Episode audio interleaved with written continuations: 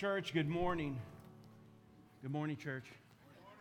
Everybody needs to wake up today. It's great to see all of you here today. It's great to be part of worship with you here at Hepzibah. Today, I want to take an opportunity uh, to just welcome a guest. You hear me say all the time that uh, so much of what is being done here, we're standing on shoulders. And many of you may not recognize the folks that are with us today because a lot of growth has happened in this church, and a lot of you have been joining in the last uh, several, you know, 10 years plus.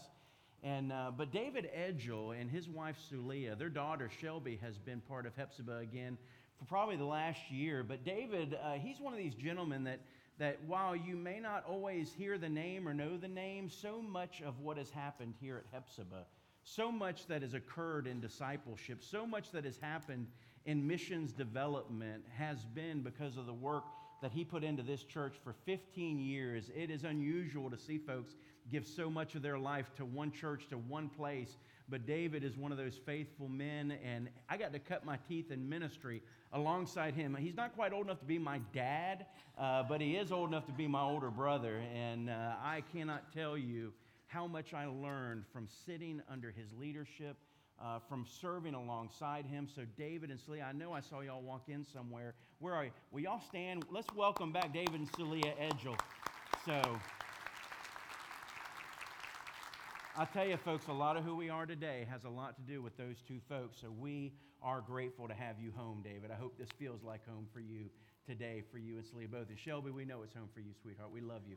And uh, so, Romans chapter 8 is where we're going to be this morning. And as we break into Romans chapter 8, I want you to know that this is really just a place where the Apostle Paul gets to worship. He is inviting us today to worship with him concerning the blessings that we have because we are Christ, because we are unified with him, because we've been justified, because we've been saved he wants us to know that we've been set free and there are blessings that apply to us because of this great salvation that we have. Romans chapter 8 is one of the greatest chapters in all the Bible. I would say that many people uh, would declare that they believe it to be the greatest chapter in Scripture. And uh, John Piper, I think, said it well. He said, The greatest book in the world is the Bible, and the greatest book in the Bible is the book of Romans. And the greatest chapter in the book of Romans is chapter 8. And he would say that the greatest verse in Romans chapter 8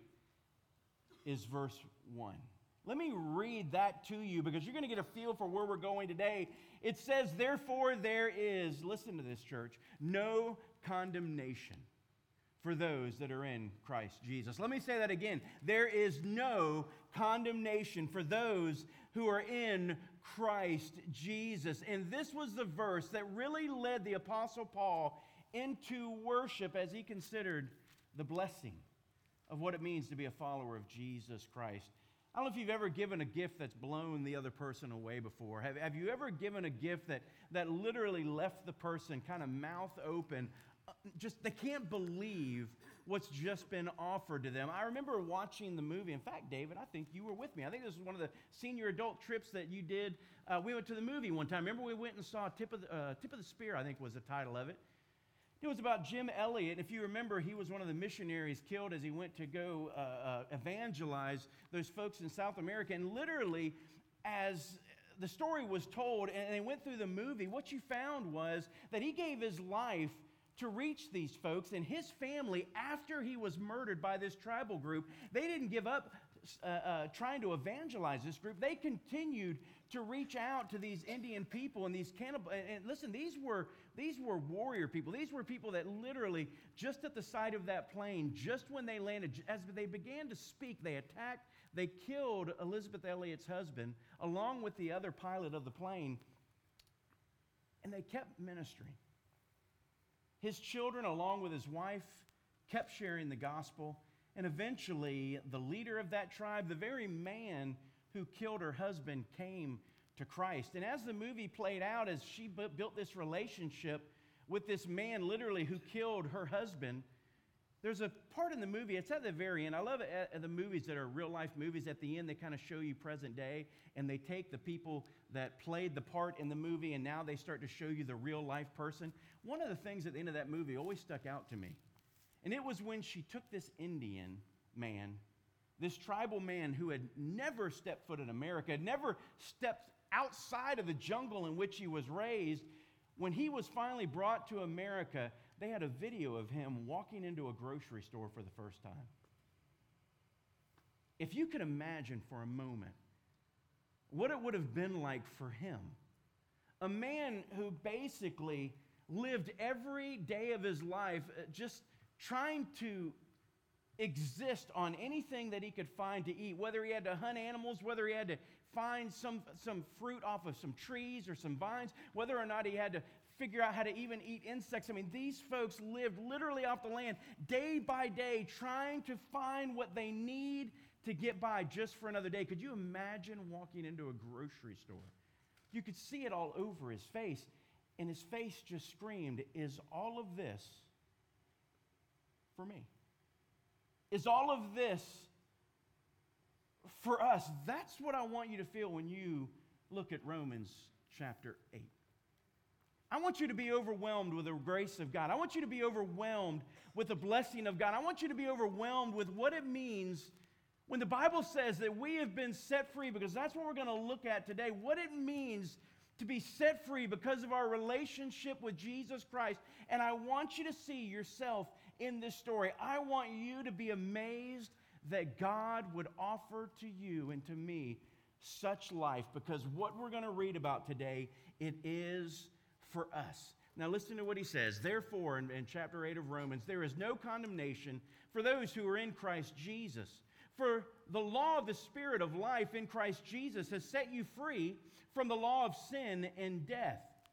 For what the law could not do, weak as it was through the flesh, God did, sending his own Son in the likeness of sinful flesh, and as an offering for sin, he condemned sin in the flesh so that the requirement of the law might be fulfilled in us who do not walk according to the flesh, but according to the Spirit.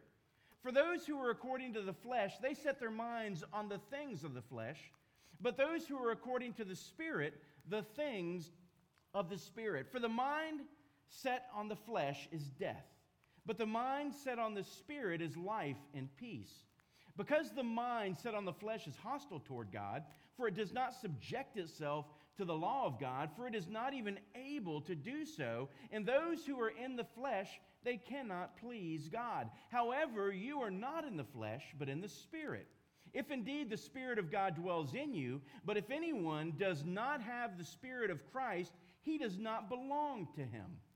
If Christ is in you, though the body is dead because of sin, yet the Spirit is alive because of righteousness.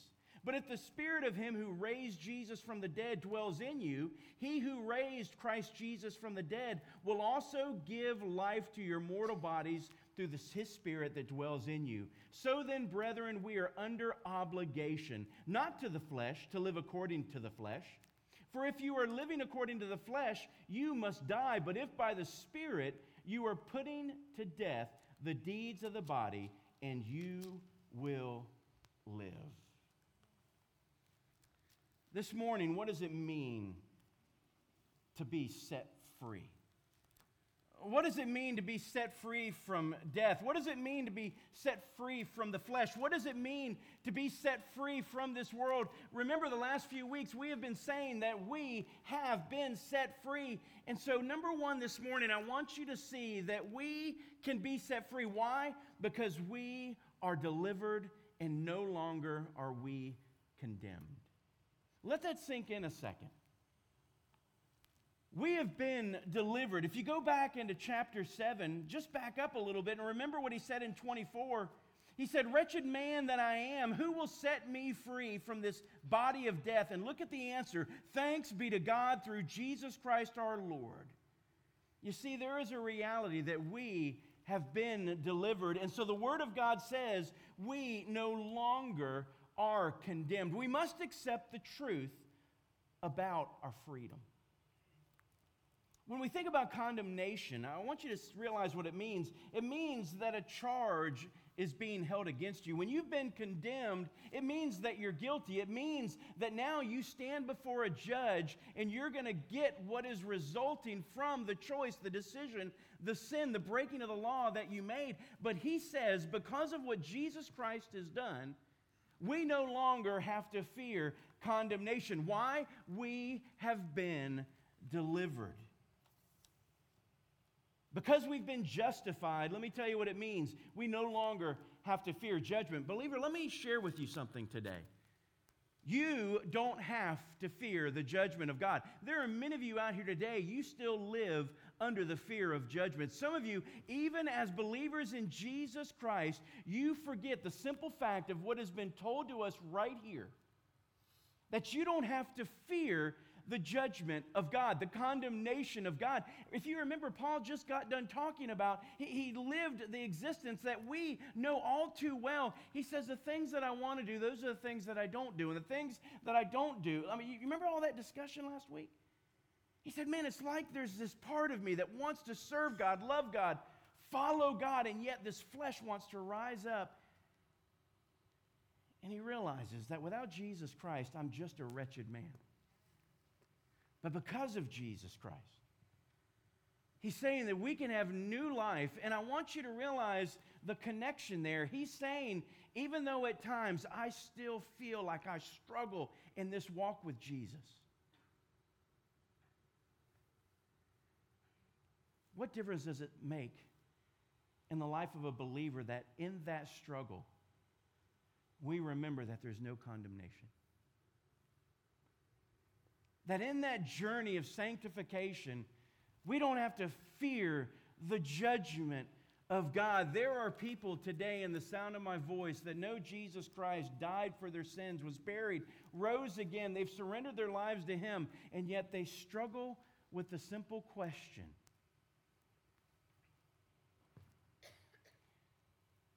Can God still love me even when I struggle? And you know what the answer is? Yes. Forever, yes.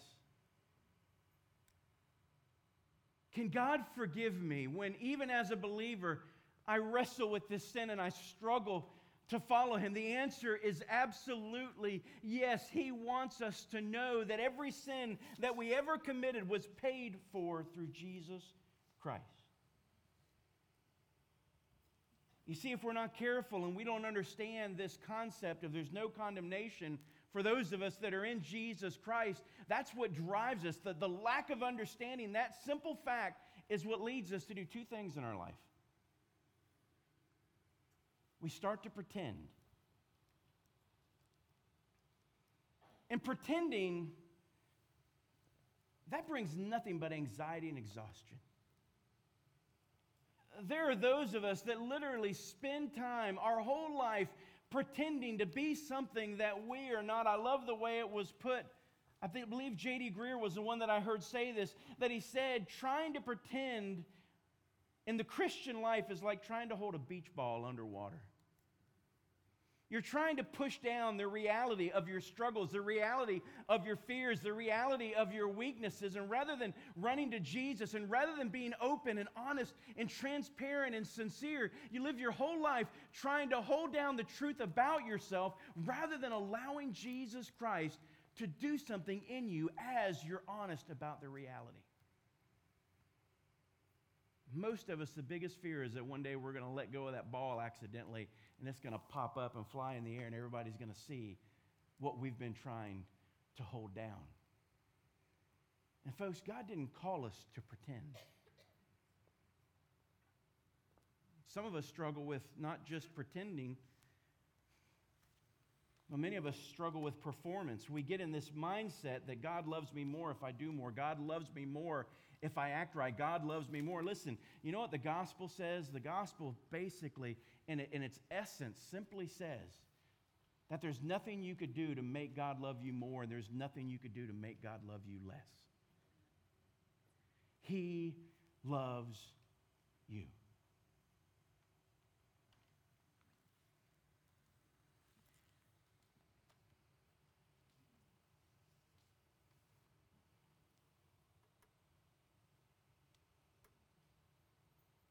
His answer to those who are trying to perform and trying to pretend, he says, I want you to remember there's no condemnation for those in Christ. Your past sins are forgiven. Your future sins are forgiven. Do you realize that for those of us on this side of the cross, every sin that you ever committed, He paid for in advance before you ever did the first one? Isn't it crazy that we struggle to realize that every sin is forgiven, that, that Christ, because we, we tend to look at ourselves in this, this capacity that, you know what, He forgave me the day I was saved, but now here I am in my Christian walk and I'm struggling, and we doubt whether or not God forgives or, or how God feels about us. And listen, He died for every one of your sins before any of us in this room ever drew our first breath. And the day that we were saved, they were all forgiven. That's how he can say there's no condemnation. And we have to accept the truth of our freedom. But listen, we also must grasp the reason for that freedom. This isn't so that we may sin and we may keep sinning so that grace may abound. The reason for our freedom, God didn't just wink at sin and act like it's not happening. Folks, sin cost the life of the Son of God.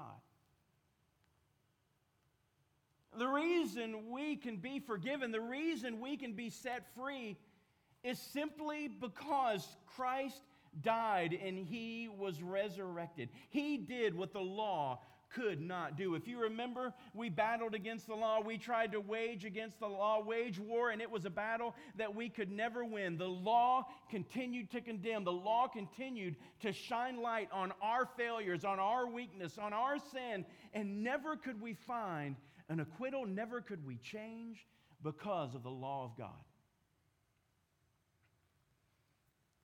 But I want you to see what this text says. In verse 3, it says, For what the law could not do, weak as it was through the flesh, God, what? It says God did. What we couldn't do, God did. What the law couldn't do, God did. The reason we stand not condemned is because of what Jesus Christ did. It says God did it, sending his own Son in the likeness of sinful flesh, and as an offering for sin, he condemned sin in the flesh.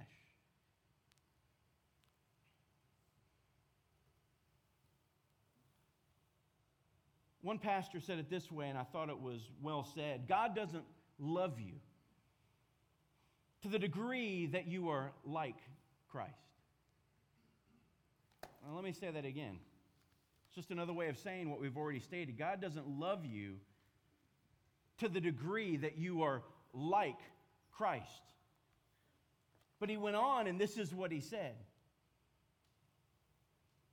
He loves you to the degree that you are simply in Christ. And that is always 100%.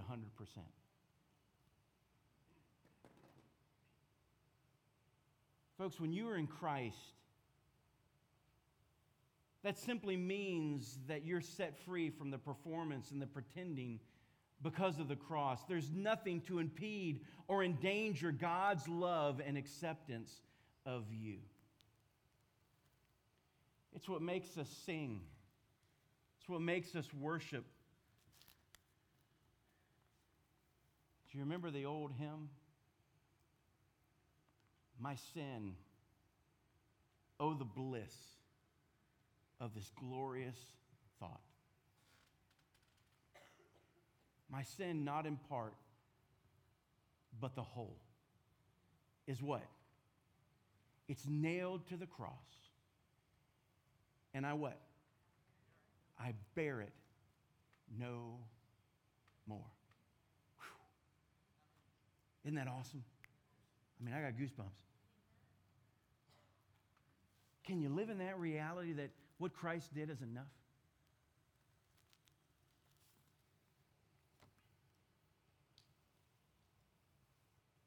We must also recognize the result of our freedom. We have to accept the truth that there's no condemnation, grasp the reason for God being able to say that we're not guilty because of the death and resurrection of Christ, but we also have to recognize the result, what comes about because of this freedom in Christ. I love what he says in verse 4 so that the requirement of the law might be fulfilled in us who do not walk according to the flesh, but according to the Spirit. The Spirit of God begins a work in us that the flesh could never do, that the flesh could never accomplish. The Spirit begins to do in us. He sanctifies us. The result of our freedom is that we will be sanctified. Let me tell you what that means, Christian. That the Spirit of God is now enabling you to live an obedient Christian life. You see, this freedom that Christ gave us doesn't leave us in our sin, but He empowered us. He filled us with His Spirit. Now, as we yield control to Him, He helps us and gives us all that we need for life and godliness so that we might live as obedient Christians. He writes the law now on our hearts so that from the very depth of our being, we want to obey. You see, that's all I can tell you about. People ask all the time, well, how do you change? How do you change? How do you change? All I can say to them is, I don't change myself. Christ has changed me. All I can tell you is that something changed and was transformed on the inside of who I am. The reality is, the Spirit of God, as He came into me, gave me a new nature. And all I can say is, suddenly I want to obey Him where before I didn't. I want you to see, secondly, that what it means to be set free means that we are alive and we're living according to the Spirit. You see, to say that we're alive, to say that we have been delivered and we've been raised to life. We've gone from death to life, is what the scripture tells us. And literally, what that means that is if the gospel is true, it changes the way that we see our life. And what this scripture is going to tell us is that we've got to turn something, something has to change in our hearts and in our minds. And, and let me read you what it says in verse 5. It says, For those who are according to the flesh, what do they set their minds on? Says, The things of the flesh. But those that are of the Spirit, it says that they set their minds on the things of the Spirit. I want you to know that it runs deeper. It goes deeper than just you recognizing that the Spirit of God is in you or that we have the Spirit of God. The, the Spirit of God isn't just this impersonal force that helps us out. It is the third, He is the third person of the Trinity. And literally, we live in this close walk in relationship with God through the Spirit of Christ. Literally, when we say that we have the Spirit of Christ, He wants us not only to have the Spirit within us, but He wants us to live lives where the Spirit of God is filling us. And by filling us, I mean that He wants us to live Christian lives where we are under the control of God. It's what we mean when we say that we must surrender, that we must die so that Christ might live through us. You see, the Bible says that we are alive and that we live according to the Spirit. That means that when we consider and set our minds on the things of the Spirit or set our minds on the things of the flesh, He's saying that as believers, our thinking, our loving, our seeking should be the same as that of the Spirit when we consider what we love are the things that we love, the things that God loves. I want you, let me, let me put it in practical terms for you. When we say, Have you set your mind on the things of the Spirit? Do you ever get caught up in the glory of God? Because that's what the Spirit is all about in us. Is that He is constantly revealing Christ to us in all of His glory and all of His majesty. And the Spirit of God, when He has His way in us, we find ourselves worshiping because our minds begin to be set on the things of the Spirit, magnifying Christ, glorifying Christ. Listen, we can't say that the Spirit of God is ruling and reigning in our lives and not end up at the place of worship. Do you seek the things that God seeks? To set your mind on the things of the Spirit. Let me ask you a question Do you see people the way God sees people?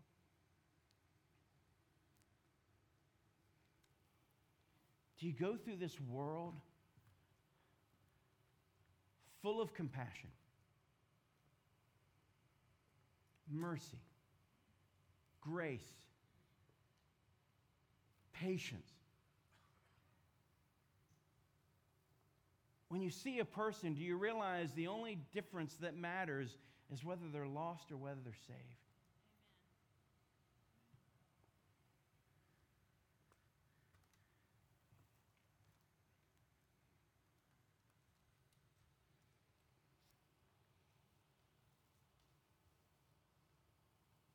Find yourself pondering on God's glory? Do you find yourself hungry for truth? Do you find yourself overwhelmed with beauty? Do you find yourself concerned about justice? Do you find yourself seeking righteousness? Do you have a love for His church? Do you have a love for people? Because those are the things of the Spirit that should be evident in our life. And you know that the flesh is completely opposite.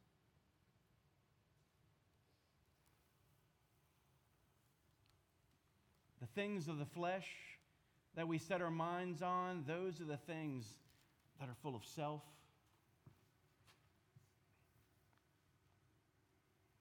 They oppose and they resist God.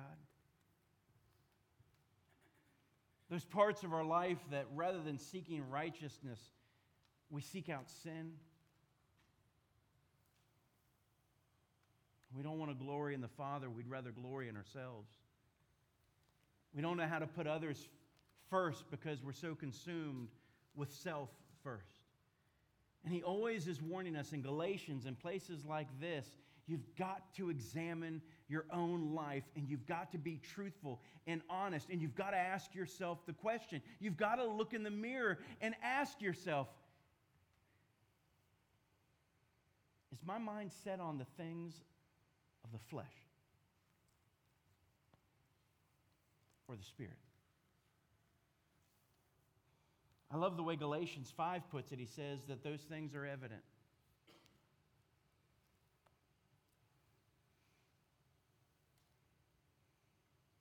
The reason we don't see them is because we never slow down long enough to evaluate. We never have the courage to look honestly in the mirror and answer those questions. Is the life that I'm living one that is clearly showing that my mind is set on the things of the flesh or the spirit? If you want to know, slow down and take an honest look.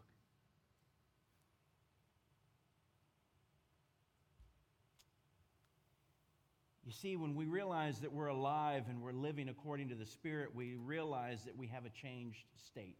We've gone from unsaved to saved. We've been called out of darkness, out of flesh, out of rebellion, out of death into light, into the Spirit, into obedience, and into life. We have a changed mindset. We've gone from death to life, and that changes everything. When we go from death to life, we realize that something is new, something has changed, something has transitioned. No one in this room, if you ever saw someone go from being absolutely dead to absolutely alive, could you imagine being there at Lazarus' tomb?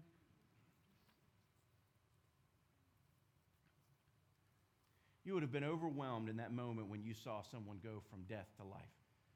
It would rock your world. It would change everything. And, folks, the Bible says literally that when Christ found us, we were dead in transgressions and sins, but now he has made us alive in Christ. Don't you think that means there's some change coming?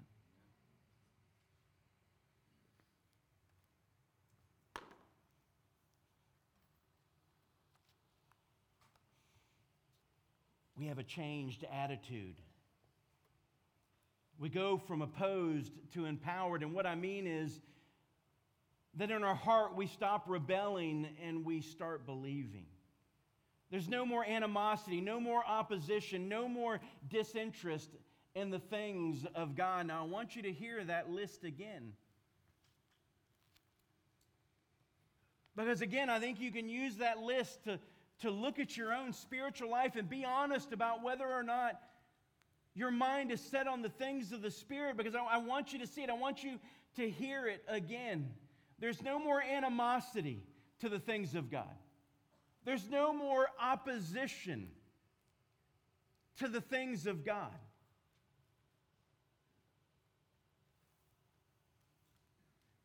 You say, well, when do we oppose God? Listen, when God speaks to you about sexual purity, are you opposing Him or are you surrendering to Him? When He speaks about what it means to be equally yoked, are you opposing Him, saying that you know better and that you have a better way and your way makes more sense? Are, are you determined to do the very thing that God says you shouldn't be doing and you're pursuing relationships where Christ isn't the center and you're yoking yourself to people that are going a completely different direction than the way God would have you go?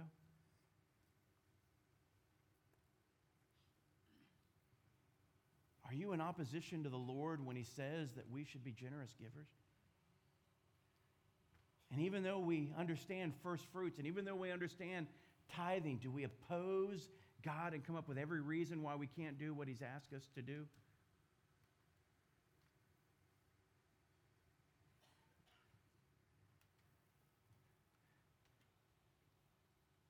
Folks, you have to ask yourself the question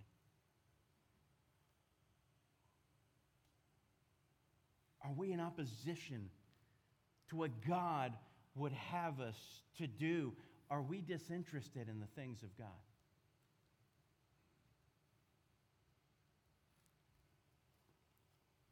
When I say Bible study, do you roll your eyes and think that's boring?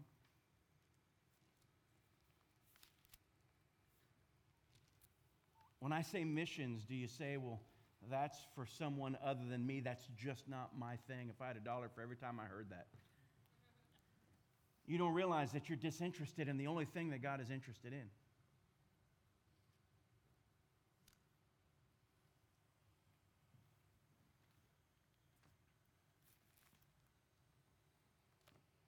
Are you so caught up in the world that you don't sense a desire to be about what God is doing? Folks, when we come to Christ, there is a change in the attitude of our heart. And we also have a changed conduct. We go from disobedience to obedience. We seek to please Him and to grow in our love for God, and the love for the world that we have starts to wane. You see, you may not realize it yet, but you can't love God and the world. You can't follow God and the world. The, the worst place to find yourself sitting is on a picket fence if you didn't know it. And that's where many of us choose to try to sit as believers.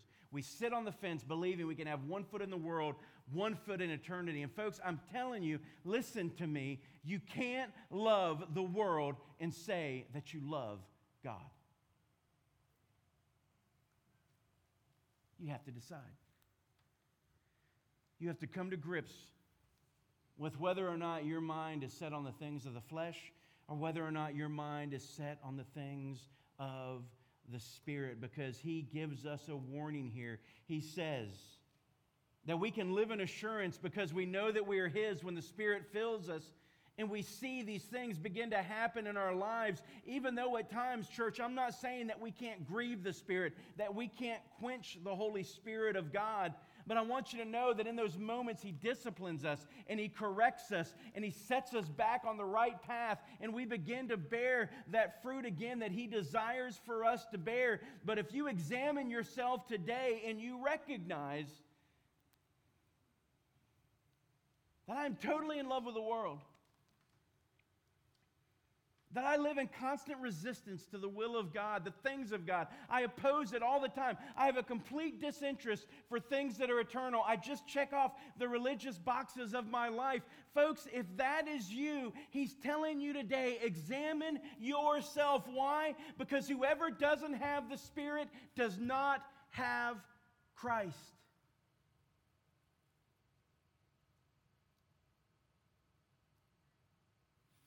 You've heard me say week in and week out through this study, there are so many that sit in this room that they are religious, yes.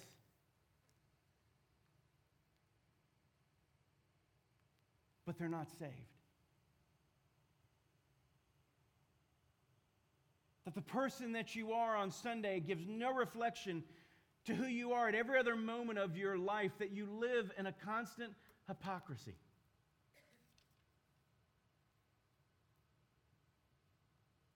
And that if you were honest with yourself today, you would say that, you know what, my mind is constantly and consistently on the things of the flesh and not the Spirit. Folks, if the Spirit of God isn't transforming your life into fruit that lasts, He is giving us a warning.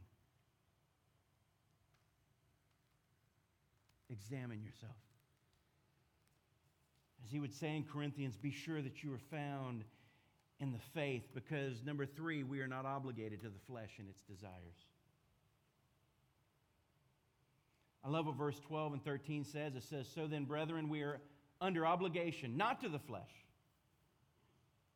You don't have to obey the flesh. You don't have to follow this world. You don't have to be a slave to sin anymore. He says that He has set us free, and He says we are under no obligation to the flesh. That means, let me translate that, you are set free.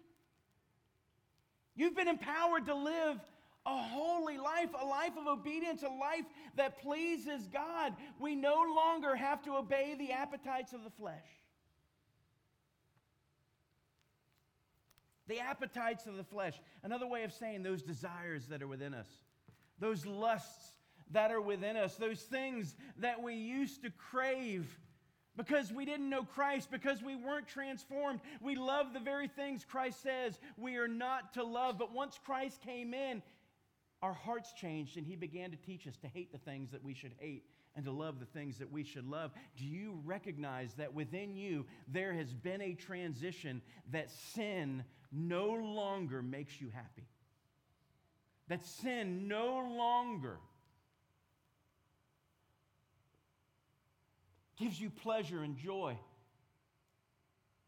Then now the Spirit of God will not give you rest in your sin, that literally you feel that grieving, you feel that quenching of the Spirit, and you begin to sense His discipline on you, and your heart wants to obey and wants to follow Jesus Christ. Folks, we no longer have to obey the appetites of the flesh, and we no longer have to live according to the customs of the flesh and of this world.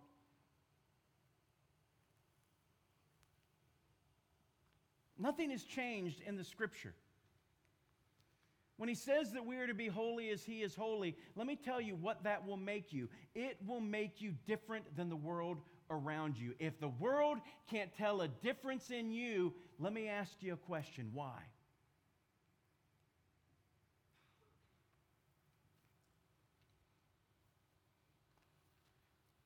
If I went to your workplace, would there be enough evidence that you're a believer there for me to convict you of being a Christian?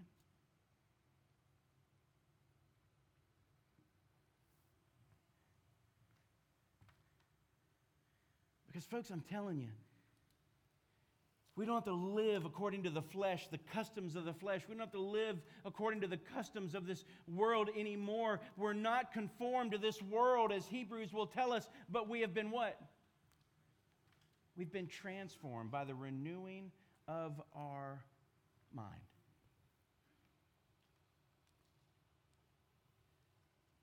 Did I say Hebrews? I meant Romans. What did I say? I don't know what I said. What did I say? Sorry. C, we no longer owe the old master anything. Think about that. Remember, we said that you're no longer a slave to the flesh, a slave to sin. Now you're a slave to the righteousness, and now your king is Jesus. Amen?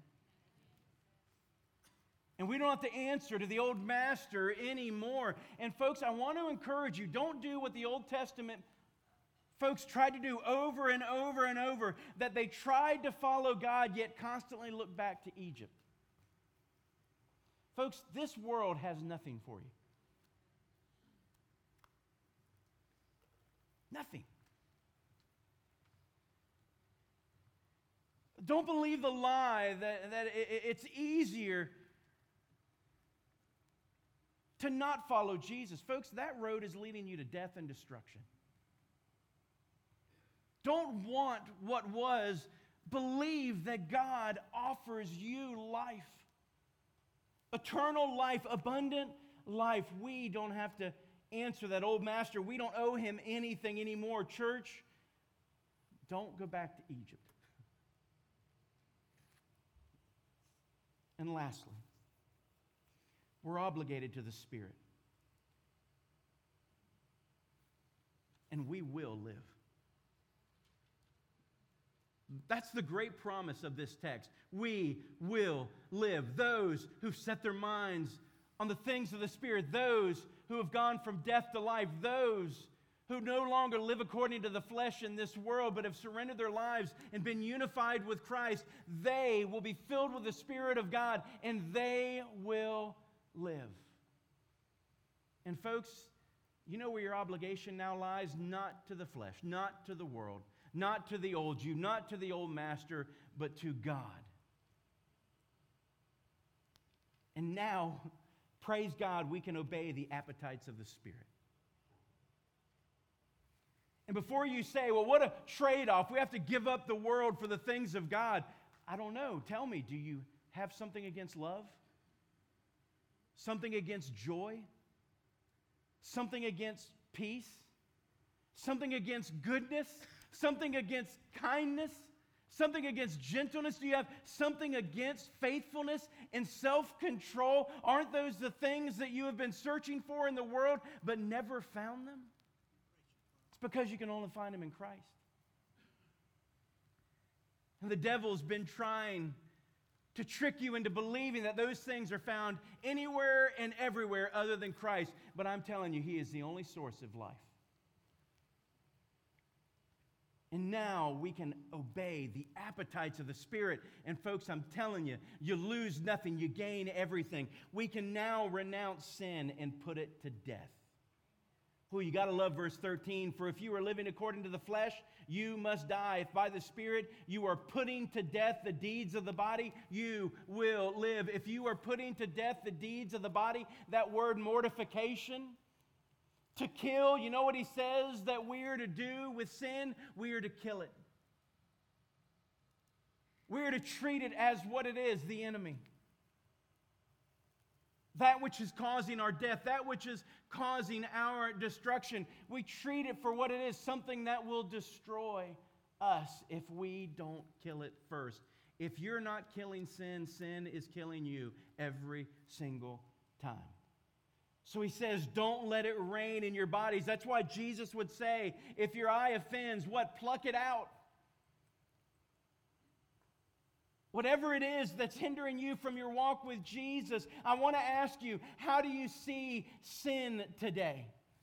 In your life, do you see it for the threat that it is? Do you see it for the enemy that it is, that he wants to enslave you all over again?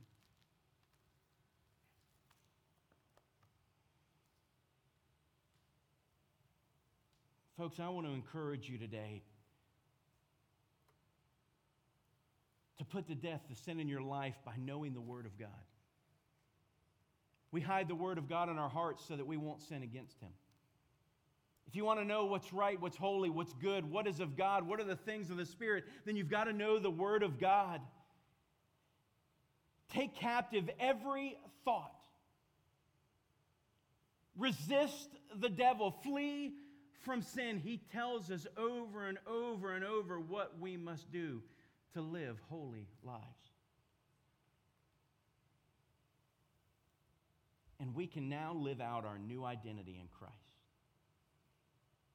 We can obey the appetites of the Spirit. We can renounce sin and put it to death. And we can now live out our new identity in Christ. I love the way John Stott put it. He said, The Christian life is essentially life in the Spirit. That is to say, a life that is animated, a life that is sustained, a life that is directed, a life that is enriched by the Holy Spirit. Without the Holy Spirit, true Christian discipleship would be inconceivable. Indeed, it would be impossible. But, folks, Christ is not calling you to something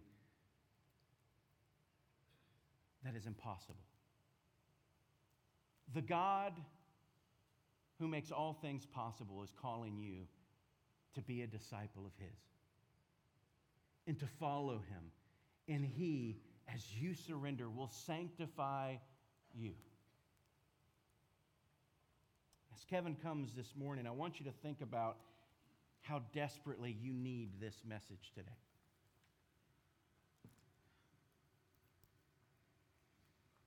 You say, well, what kind of a person would need a message like this? How about King David?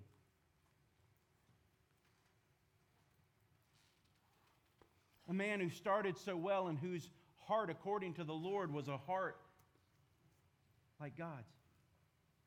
And yet, where did he find himself? broken, destroyed because of an affair, because he murdered Bathsheba's husband. And you can imagine the guilt that he felt when the prophet walked in and said, You're that man. You know what he needed to hear?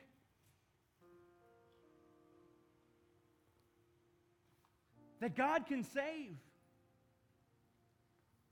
That when we repent and we turn to God, that He can take our sins, though they be like scarlet, and He can make them white as snow. He needed to hear the words that we're hearing today there is no condemnation. He repented and he was set free. What about the Apostle Paul? He said he was the chief of sinners he literally tried to destroy the church of Christ, and Christ came to him on that road and said, Why are you persecuting me? Could you think of anything greater than Christ having to come and say, What are you doing? And yet, you know what Paul found that day? Forgiveness, grace. And I imagine he was thinking of that day when he penned these words There is no condemnation for those that are in Christ Jesus. What about Simon Peter? His last res- recollection of Christ before he went to the cross was him rejecting Christ three times and cursing and the weight he must have felt as the last thing that he offered Christ was rejection, was, I don't know him. And could you imagine what he felt the first time Jesus called out to him? And he realized he's alive.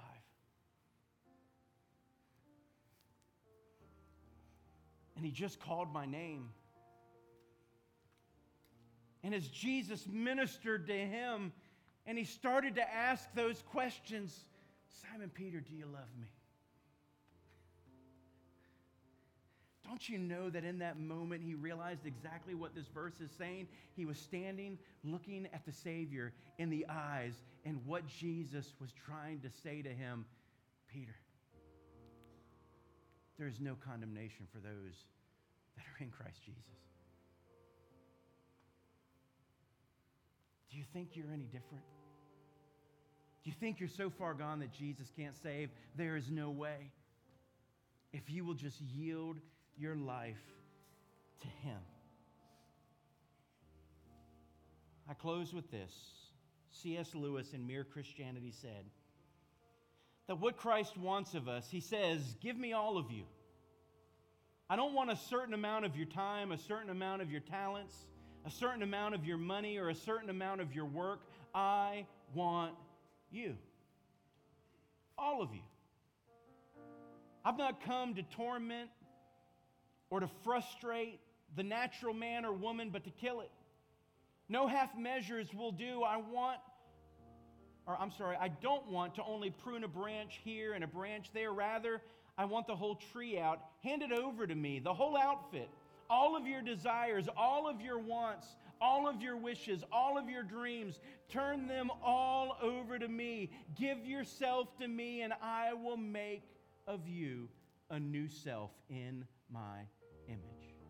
Give me yourself, and in exchange, I will give you myself. My will shall become your will, my heart shall become your heart. Father, we just celebrate you today. Lord, just as Paul said these words, no doubt, in utter worship to you, Lord, we worship you today. For, Lord, your words are true, and Lord, we cling to them today. And Lord, our hope rests in these very words that there's no condemnation for those of us that are in Christ Jesus. And Lord, we're no longer bound by the flesh, but Lord, we've been set free by your Spirit.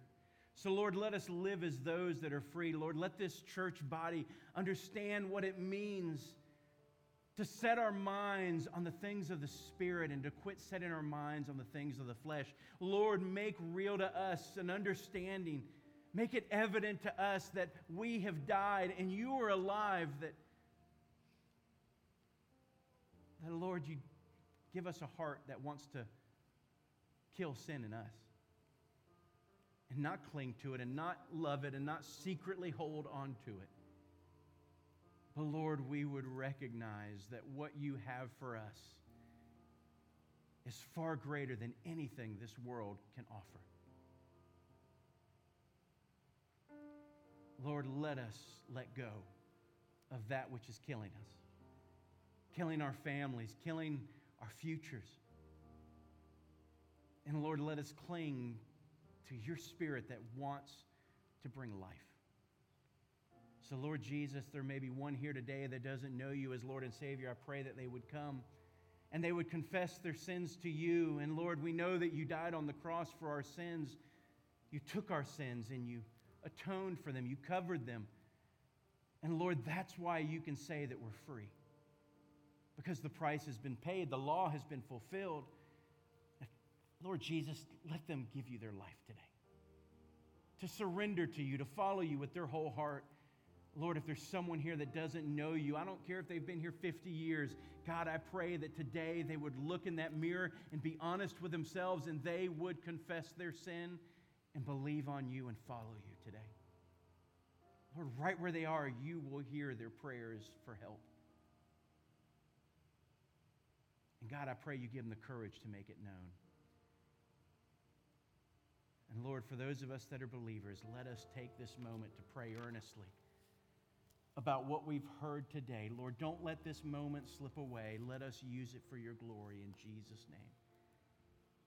Amen.